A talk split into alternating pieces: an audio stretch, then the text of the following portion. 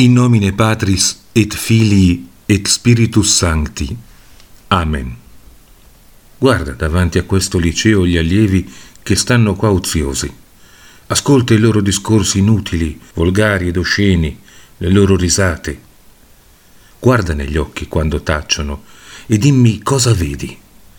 Non è il vuoto, la desolazione, la morte. Guarda invece quest'altro in disparte che non partecipa alle loro conversazioni. Guarda nella modestia e la mitezza. Negli occhi non c'è una luce.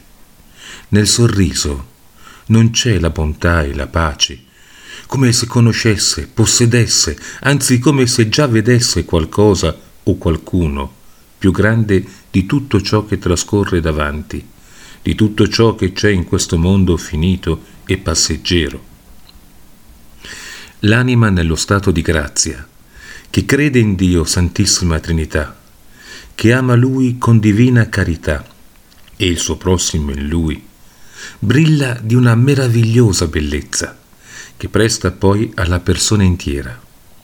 I padri lo paragonano a cera molle nella quale è impresso il sigillo della divina somiglianza, o secondo San Basilio a quei corpi trasparenti che ricevendo la luce del sole ne sono come penetrati e acquistano e diffondono tutto intorno a loro un incomparabile fulgore. Così l'anima in stato di grazia, simile a un globo di cristallo illuminato dal sole, riceve la luce divina, risplende di vivo fulgore e lo trasmette intorno a sé.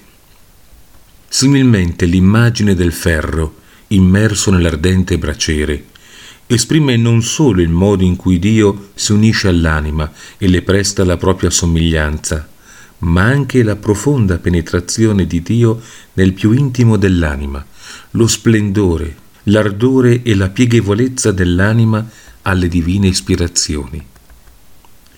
La grazia è per essenza assolutamente sovrannaturale, ed eleva la natura e l'operazione dell'uomo a un livello che non ha nessun diritto né facoltà di raggiungere. Quale creatura, infatti, potrebbe mai pretendere il diritto di divenire figlio adottivo, amico e tempio di Dio, di conoscere, amare e possedere Lui nella sua più intima natura e poi di vederlo faccia a faccia per tutta l'eternità? Scoprire lo stesso Dio Trinitario nell'anima non è altro che scoprire il tesoro nascosto nel campo.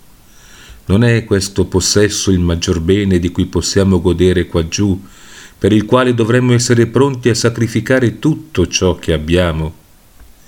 Mai rischiamo di perdere Dio dalla nostra anima tramite il peccato mortale di perdere l'immagine del suo sigillo sull'anima, di perdere la luce del suo sole, il calore del suo amore, di scambiarli con il vuoto, la desolazione e la morte. Anzi, non rischiamo pure di offuscare o diminuirli neanche con il peccato veniale o con qualsiasi imperfezione. Santa Teresa d'Avila vedeva in una visione il Signore nell'anima come in uno specchio e capiva come il peccato oscurasse quello specchio. In un'altra visione vedeva lui come uno splendidissimo diamante molto più grande dell'universo e disse tutto ciò che noi facciamo si riflette in questo diamante perché racchiude in sé ogni cosa.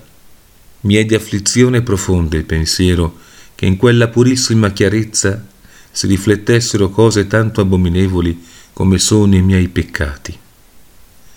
Con quale premura bisogna dunque coltivare la vita divina in noi, per rendere ogni giorno l'immagine divina nell'anima più rassomigliante al suo divino esemplare, per far splendere la sua luce più chiaramente in noi, per farci penetrare più intimamente e profondamente dal fuoco divorante della divinità, per farci infine più degni di vivere la vita in Lui, la verità, la bontà e la bellezza diamantine, infinite ed eterne.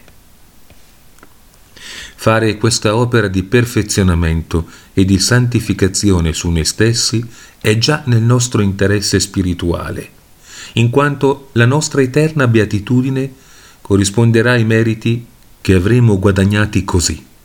Ma più di quello dobbiamo a Dio tutti gli sforzi che possiamo fare per tre altri motivi. Per giustizia, per divenire templi degni per contenere lo Spirito Santo. Alla vostra casa conviene la santità per la lunghezza dei giorni. Domum tuam decet sanctitudo in longitudine dierum. Salmo 92.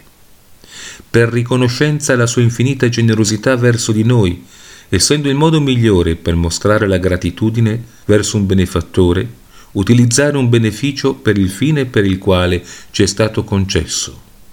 Ma ancor più il nostro motivo deve essere l'amore, perché ci ha creati redenti, perché è morto per noi e si è dato a noi sacramentalmente nella Santa Eucaristia e spiritualmente con la grazia, in modo del tutto gratuito in anticipo sulla sua unione definitiva con noi in cielo. Amen.